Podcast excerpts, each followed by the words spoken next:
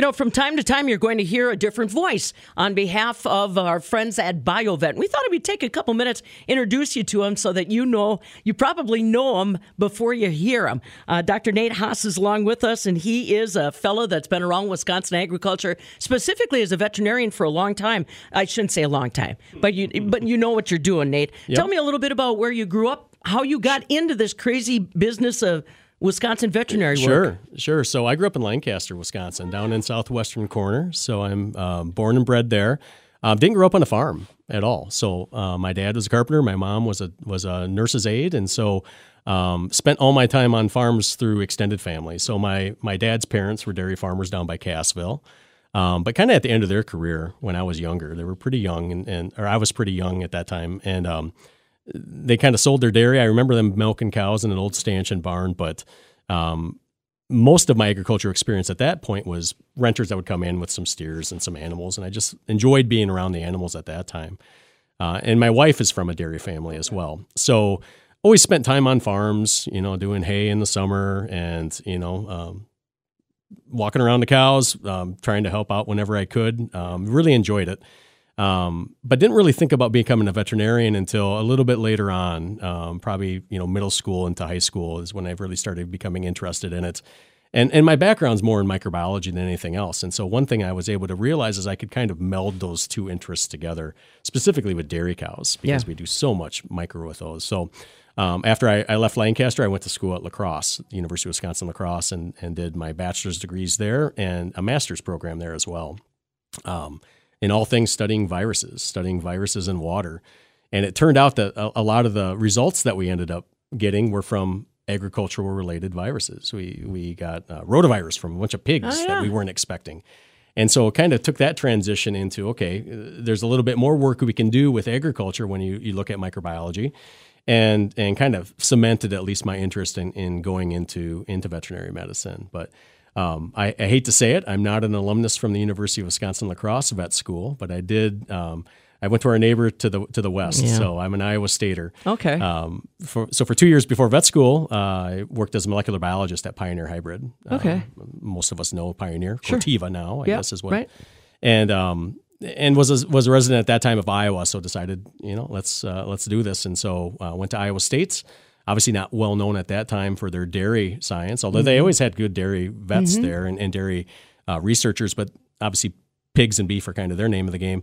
At that period of time, a couple a couple new faculty members came into the program. Um, one was Dr. Pat Gordon, who was a, a really well known dairy veterinarian who came into the faculty there, and, and Jim West, who was one of the pioneers in embryo transfer for the dairy industry mm. in Northeast Iowa. He came in mm-hmm. um, and started doing some work too. So I had I, I kind of hit that at the perfect time. Boy, I guess. I and, guess. and, and had a lot of opportunities to to do work with them. Got a lot of opportunities to work with just generalized uh, production animal medicine. Period. A lot of swine work, a lot mm-hmm. of beef work.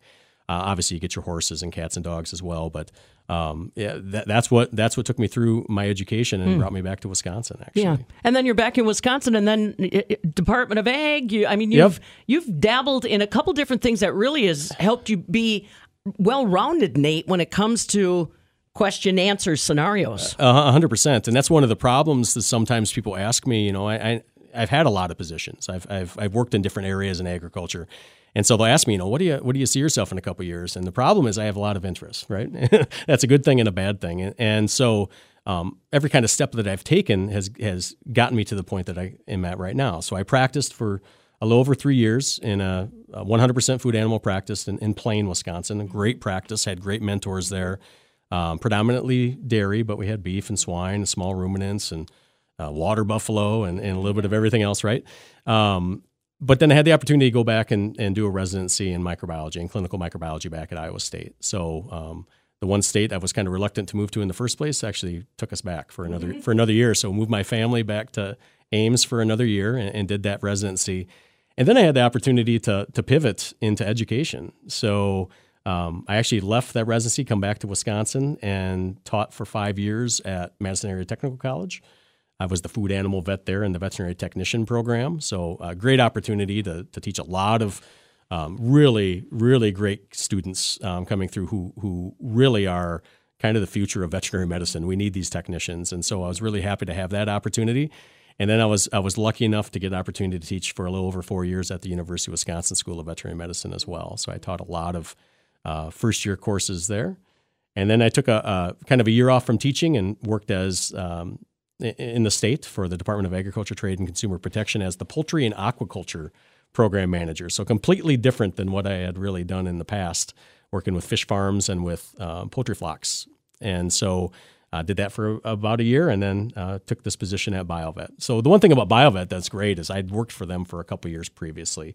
Um, what you get afforded when you're teaching is a little bit of time off in the summers, oftentimes. And so I had an opportunity to kind of fill some of those gaps up with working with Dr. Zimmer mm-hmm. uh, and his crew at BioVet. So even though I just started in September, I've, I've had an association with the company sure. Um, since 2020. And, and just to tell you the truth, the reason I even got associated with them is our practice used their products, mm-hmm. and so um, I had a I had a familiarity with their products. I, I had a trust behind them that I wanted to kind of build into, and and their work with direct fed microbials and microbiology was kind of the reason why it came full circles. It's perfect time for us to be having this conversation again. Dr. Nate Haas in studio with us. He is uh, one of the staff members and people that you'll be leaning on when it comes to BioVet. We're talking more and more these days. I don't want to say holistic, Nate, because that might be a little out there for some of my sure. dairy farmers, beef producers. But we are thinking more about uh, the soil and how can we make it healthy with fertilizer as opposed to something in a bag. And exactly. that's really the premise that Dr. Bill Zimmer has had at my at BioVet for a long time yep. is use what the animals already got and yep. help it get better. Exactly, and, and and that's where BioVet came from, right? So I mean, they they started as a entity that was looking at how to improve soils to make crops better, yeah. and and this was a natural kind of uh, progression from there. It was a side, it was a kind of a side department um, for a different corporation. And then in the early 90s, it broke out on its own.